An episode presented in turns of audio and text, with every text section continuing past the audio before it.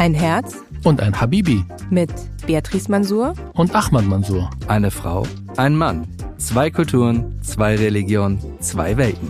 Ein Podcast über eine ganz normale deutsche Ehe. Wirklich eine deutsche Ehe? Hallo mein Herz. Hallo Habibi. Heute wollen wir über ein sehr aktuelles Thema, die mhm. eigentlich überall in unserem Podcast immer ein Thema war, ähm, aber wir haben nicht so vertieft darüber sprechen. Titel, damit die Leute Aufmerksamkeit werden. Mhm. Rassismus in eine binationale Ehe. Jetzt können wir natürlich sehr einfach machen und auch sehr viel Klicks und Leute, die darüber schreiben und hören, äh, darüber sprechen, wie viel ähm, weiße Macht du als weiße Frau aus der Mehrheitsgesellschaft Deutsche in ein binationaler Ehe dann äh, sozusagen ausübst gegen deine People of Color Ehemann? Wenn du das so formulierst, dann habe ich direkt den Impuls, ich muss mich entschuldigen. Ich weiß aber nicht wofür. muss ich mich bei dir entschuldigen? Für dein Weißsein? Ja, ich habe ja auch einen genetischen Test gemacht und ich bin zu 99 Prozent zugehörig oder ich bin zu 99 oder ich gehöre zu 99 Prozent ein äh, Minderheit meine Uromas waren so äh, treu ihre Ehemänner äh, gegenüber, dass sie über hunderte von Generationen nicht fremdgegangen. Obwohl alle möglichen Kulturen bei uns in Palästina waren, sind sie nicht fremdgegangen. Und deshalb ist meine Genetik so langweilig wie, keine Ahnung was, 99 Prozent Araber. Und der 1 Prozent Afrikaner. Das heißt, ich muss diese Opferrolle übernehmen und ich muss jetzt eine halbe Stunde darüber sprechen, wo überall diese weiße Macht ausgeübt wird, subtil oder klar. Das will ich aber nicht machen, weil ich davon nichts halte, weil ich diese Weißsein und äh, Menschen in Hautfarbe zu verteilen, auch wenn es im Namen von Antirassismus ist, Bullshit halte, sondern wir sollten darüber einfach vielleicht differenziert und aus unserer Sicht sprechen.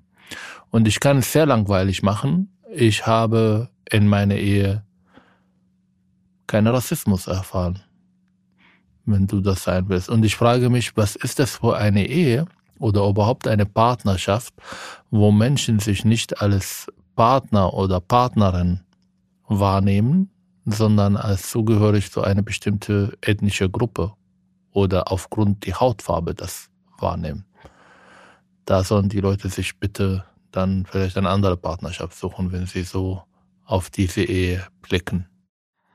Ja, da pflichte ich dir bei. Was ich aber gerne auch mit dir reflektieren würde, ist, ich kann mich erinnern, dass ich in der Zeit, bis ich vielleicht so 19 hm, war, 20 war, weiß ich, dass ich mein Umfeld genervt habe, immer wieder mit dieser Frage, was ist eigentlich Deutsch?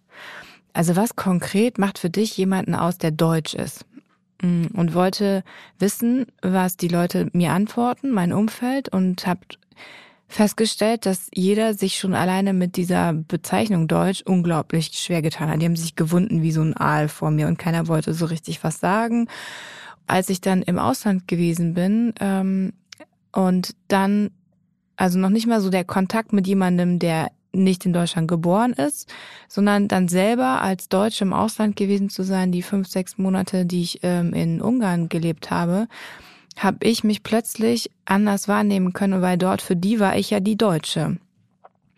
Und habe all diese Antworten, die die Menschen mir gegeben haben, vorher auf meiner kleinen Mini-Recherche, was ist eigentlich Deutsch, irgendwie versucht, so in oder was heißt versucht, ich habe das irgendwie so abgeprüft. Bin ich das eigentlich wirklich? Wie muss ich mich eigentlich verhalten? Was erwarten die Leute? Wer bin ich? Was äh, bin ich als Deutsche? Was bin ich einfach nur als Beatrice?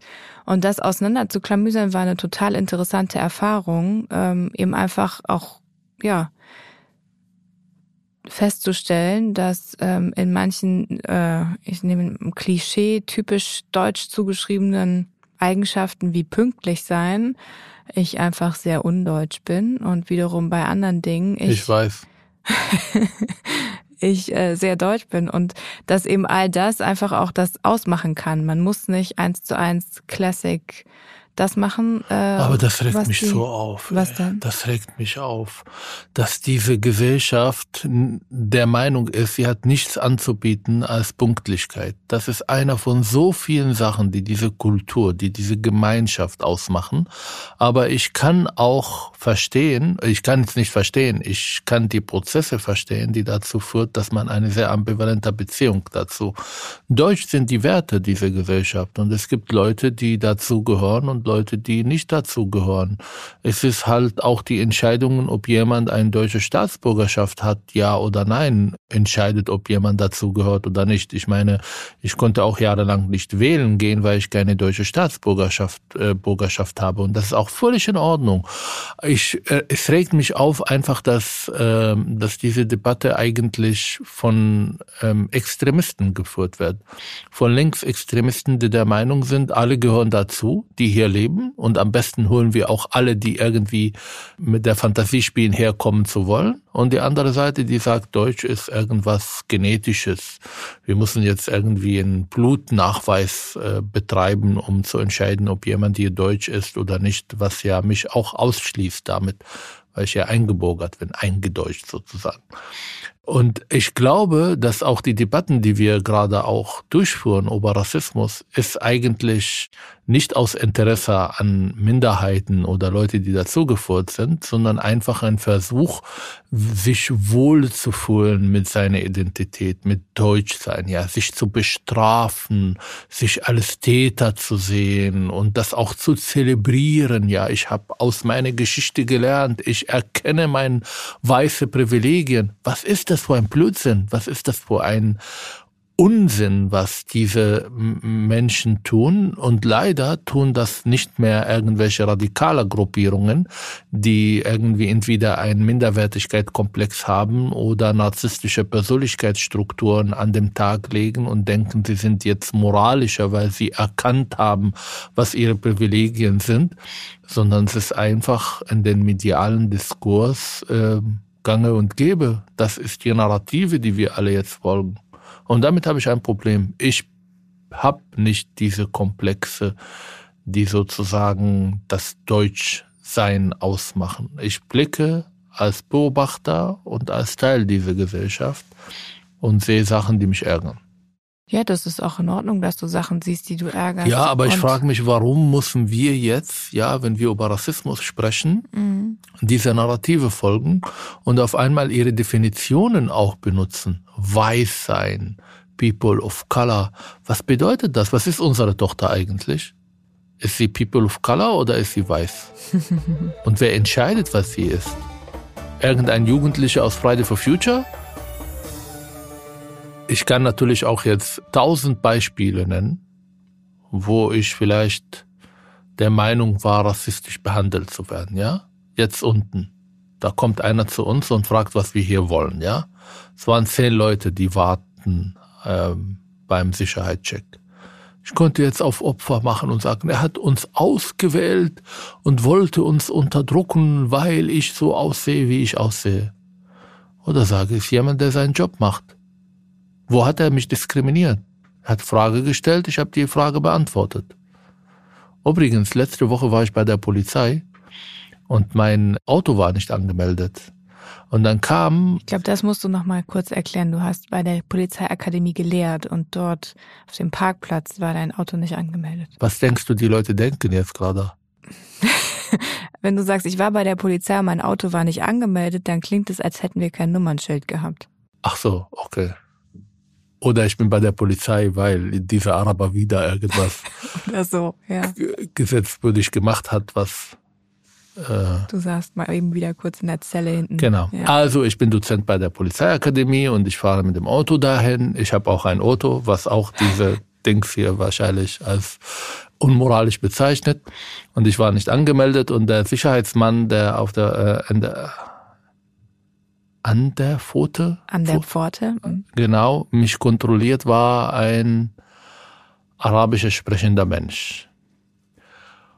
Und ich habe ihm gesagt, ja, ich bin angemeldet, äh, bitte gucken Sie nochmal meinen Namen, ob ich äh, auf die Liste bin. Und der sagte, ach ja, die sind, äh, Sie sind der äh, Assistent für den Hausmeister.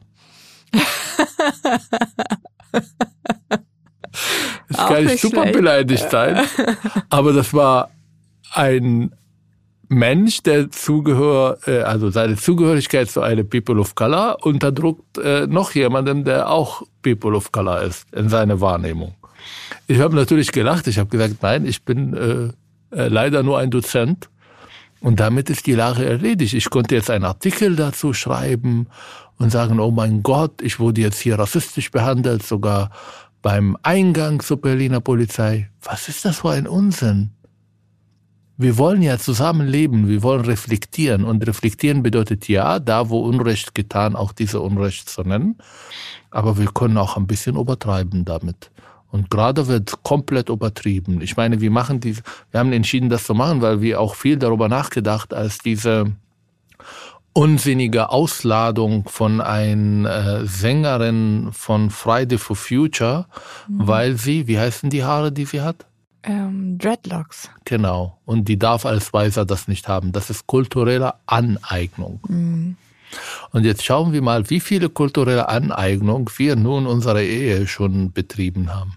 Ja, ich habe überlegt, als ich das gelesen habe, habe ich mich kurz erwischt und habe dann überlegt, oh weia, darf ich jetzt überhaupt noch Hummus essen? Oder muss ich sagen, nee, Entschuldigung, deinen Hummus darf ich nicht essen, weil wenn ich den auch noch mag, dann ist das kulturelle Aneignung. Nee, das magst du. Das, du ich magst darf, das Essen. Du, mach, du darfst darf, aber das nicht machen. Ich darf es nicht machen. Mhm, ja. Gut, dann machen wir alles richtig. Du machst weiter den Hummus und ich esse. Okay. Und ist das eine kulturelle Aneignung, wenn Hummus zum Beispiel auf dem Tisch am Weihnachten liegt? Naja, kommt auf den Standpunkt an. Die einen würden sagen Unterwanderung, die anderen sagen würden kulturelle Aneignung. Oder wenn wir unserer Tochter einen arabischen Namen gegeben hätten, wäre das auch eine kulturelle Aneignung? Oh, dass ich nicht mehr, dass ich nicht mehr die Kleidung trage, die ich irgendwie am Anfang in Deutschland getragen habe, sondern mein Kleidungsstil hat sich verändert. Übrigens, du bist daran schuld. Oder dank dir. Kommt ich drauf an, wie man das sieht. geaneignet. Genau. Naja, ich glaube, wenn man anfängt, das irgendwie zu trennen, dann verpasst man so viel. Dann müssten wir die Kartoffeln auch wieder zurück nach Südamerika schicken, weil Kartoffeln sind eigentlich auch kulturelle Aneignung, weil sie sind jetzt irgendwie das typisch deutsche Beilagenessen. Ja, wir haben sogar den Namen die Kartoffel, ist aber gar nicht kein Gemüse, kein Obst, kein, kein Gewächs, was eigentlich hier aus Europa kommt. Dieser unglaubliche Wunsch nach dem Trennen und dem Sortieren nach dem Ursprung und so, dass alles in seinem Ursprung bleibt, verkennt die Realität, dass Kultur fluide ist, Kultur ist dynamisch, Kultur verändert sich, die Menschen bewegen sich, wir haben schon immer Völkerwanderung gehabt. Wir haben schon immer Vermischungen gehabt zwischen verschiedenen Ethnien, Völkern, Menschen, einfach Begegnungen, die stattfinden. Und dass dabei auch bestimmte Dinge ausgetauscht werden. Dann hören wir alle auf mit Curry zu würzen. Dann sollten wir auch Salz auch bitte aufhören zu würzen. Pfeffer. Alle diese Dinge, die wir glauben, dass sie irgendwie zu uns ganz natürlich dazugehören wie die Luft zum Atmen, haben irgendwo bestimmt ihren Ursprung noch irgendwo anders, außer hier. Genauso sind Dinge, die von Deutschland ausgekommen sind, jetzt auch in der Welt irgendwo, wollen wir das den Menschen wegnehmen irgendwie? Oder jemand, der aus England sagt, kulturelle Aneignung, wieso benutzt ihr alle Glühbirnen? Alles ausmachen. Glühbirnen zurück nach England. Ja, aber die Hilft Nutzer von Glühbirnen haben, wurden nicht aufgrund ihrer äh, Glühbirnen unterdrückt, sondern es geht halt um Sachen, wo Menschen da unterdrückt werden. Das Unsinnigste, was ich ja dazu gehört habe, war, dass äh, Leute, die jetzt in Deutschland einfach ohne Tüten kaufen. Das heißt, sie gehen von Stand zu Stand, nehmen zwei Avocados, einen Apfel und machen alles in Korb oder so. Mhm. Das ist eine komplette kulturelle Aneignung, weil das machen die Leute in Marokko oder in Nordafrika und jetzt wird das auch hier in Deutschland gemacht und deshalb ist es das äh, eigentlich nicht zu machen. Aber das meine ich ja, wenn man genau hinguckt, dann fängt man auch an, bestimmt auch eine Unterdrückung wegen der Glühbirne zu finden und zu konstruieren, ja. Ich glaube, dass einfach wir auf die andere Seite gucken müssen, was kann eigentlich an Positiven und an Mehrwert auch daraus entstehen, dass einfach Kulturen sich begegnen und sich austauschen und auch daraus neue Ideen entstehen und ähm, auch weiterentwickelt werden und nicht zu versuchen, auf die Bremse zu drücken, allem den, das Etikett irgendwie Rassismus anzuheften und dann glauben wir, die Welt sieht besser aus. Nein, ich glaube, die Welt danach sieht schlechter aus und Menschen, die man eigentlich versucht jetzt jetzt zu empowern durch diese Rassismusdebatte, würde man eigentlich dann, was ist das Gegenfall von empowern, depowern? Entmündigen. Entmündigen, ihnen auch einfach noch weniger Möglichkeiten auch zur Teilhabe geben und noch weniger Möglichkeiten überhaupt. Ja, die, die haben auch nicht vor, dass die Leute mehr teilhaben. Das ist nur ihr Instrument, um moralischer zu führen. Ich meine, wie viele Leute gibt es bei Friday for Future, die mit Migrationshintergrund sind? Wie viele bei den Grünen? Wie viele von denjenigen, die immer wieder irgendwie über Rassismus forschen, erlauben, dass Menschen mit Migrationshintergrund ihre Position übernehmen. Das ist alles nur Schein. Das ist alles nur, um darzustellen, ja, guck mal, wir sind die Guten. Die andere Seite ist jetzt böse. Ich meine, wir sind, glaube ich, in einem absolut spannenden Prozess, wenn wir uns diese Identität des Deutschseins anschauen, ja sind, kommen wir aus einer Geschichte heraus. Ich weiß auch noch, in den 80ern haben viele, die im Ausland gereist sind, versteckt, dass sie Deutsche sind. Sie haben gesagt, sie sind Holländer oder Schweden, je nach Aussehen, was so ein bisschen besser passt, oder Österreicher oder, naja gut, na, vielleicht, äh, oder Schweizer. Ähm, aber sie haben vermieden, Deutsche sein zu wollen, weil einfach zu viel mit diesem Nazi-Deutschland dann mit ihnen verbunden ist und sie wollten einfach das irgendwie, haben sich geschämt, ja. Das heißt, mit diesem Teil dieser, dieser Identität ist so viel Scham behaftet durch die verschiedenen sowohl Einwandererwellen und Vermischungen, ähm, aber auch durch einfach einen anderen politischen Diskurs sind wir jetzt dabei, dass wir seit, na, ich würde sagen, 30 Jahren etwa darüber diskutieren, dass wir dieses Deutschsein anders besetzen wollen. Ich meine, 2006, das Sommermärchen hat unglaublich viel dazu beigetragen und wirklich in meinem Leben habe ich noch nie äh, deutsche Fahnen überhaupt so auf der Straße unbekümmert wehen sehen. Das war immer davor die Konnotation mit Nazi-Deutschland, Neonazis, irgendwie was nicht in Ordnung ist, ja. Und plötzlich ist das so umgeschrieben worden, umgedeutet, um, positiv besetzt worden, dass eigentlich seitdem auch dann man viel lockerer auch dann äh, sagen kann, ich bin deutsch, ohne dieses Schamgefühl direkt dabei zu haben. Und dieses Finden und dieses Suchen danach, wer sind wir eigentlich und was gehört jetzt dazu und was gehört nicht dazu, sortieren, aussortieren, abgrenzen, ist eigentlich ein ganz, ganz spannender sozialer gesellschaftlich und auch politischer Prozess, der stattfindet. Und natürlich, deswegen glaube ich, müssen wir da einfach ein bisschen, äh, ein bisschen mit mehr Gelassenheit drauf sehen, wenn solche. Wo ist diese Gelassenheit? Wenn solche Hast Diskussionen du dich angeschaut, wie du darüber kommen. redest? Wieso? Ja, weil das ist alles voll mit Anspannungen und mit Schuldgefühle und jedes Wort wird nochmal zweimal überlegt, darf man das so sagen, darf. Ihr seid keine Nazis mehr. Befreit euch davon. Ihr seid keine Nazis mehr. Das ist die Vergangenheit. Es ist gut zu reflektieren. Es ist gut, historische Verantwortung zu übernehmen. Aber wenn das ganze Dasein basiert nur auf das, was wir nicht mehr sind, wird es nicht funktionieren. Nun, ihr solltet sagen, was wollen wir sein? Wo wollen wir hin? Was bedeutet Deutsch sein? Und wenn man die Debatten, übrigens, das ist kein deutsches Phänomen, das ist eigentlich kommt aus der USA und aus den Universitäten, das ist ein Wohlstanddiskurs, der da entstanden ist. Und da sind ganz andere Prozesse, die zum Teil auch zu Recht solche Diskurse ermöglichen. Aber diese Radikalität des Diskurses, ja, dass man nicht irgendwie sagt, okay, schauen wir mal, wie wir jetzt pragmatisch äh, in unserer Gesellschaft Rassismus abbauen. Wie können wir jetzt irgendwie Leute integrieren? Wie können wir jetzt dazu führen, dass zum Beispiel im Arbeitsplatz bei der Wohnungssuche weniger Diskriminierung bis gar nicht Diskriminierung stattfindet? Sie sollen einfach die, die fünf Sterne machen, Sie sollen uns abonnieren und bitte nicht bei Welt, sondern auf äh, äh, Amazon Musik, auf äh, Apple Podcast oder auf Spotify. Bei Welt kann man das auch hören, aber da kann es nicht äh, bewertet werden. Ähm, ja, und äh, sagen Sie zehn Leute, dass äh, uns gibt und empfehlen Sie uns weiter und dann werden die Handys nicht explodieren. Haben wir eigentlich Rassismus in unserer Ehe? Oder in unserer Begegnung? Außer dass meine Tochter der Meinung ist, sie ist deutscher als Papa. ähm, ich weiß auch gar nicht, ob diese Aussage gleich rassistisch ist.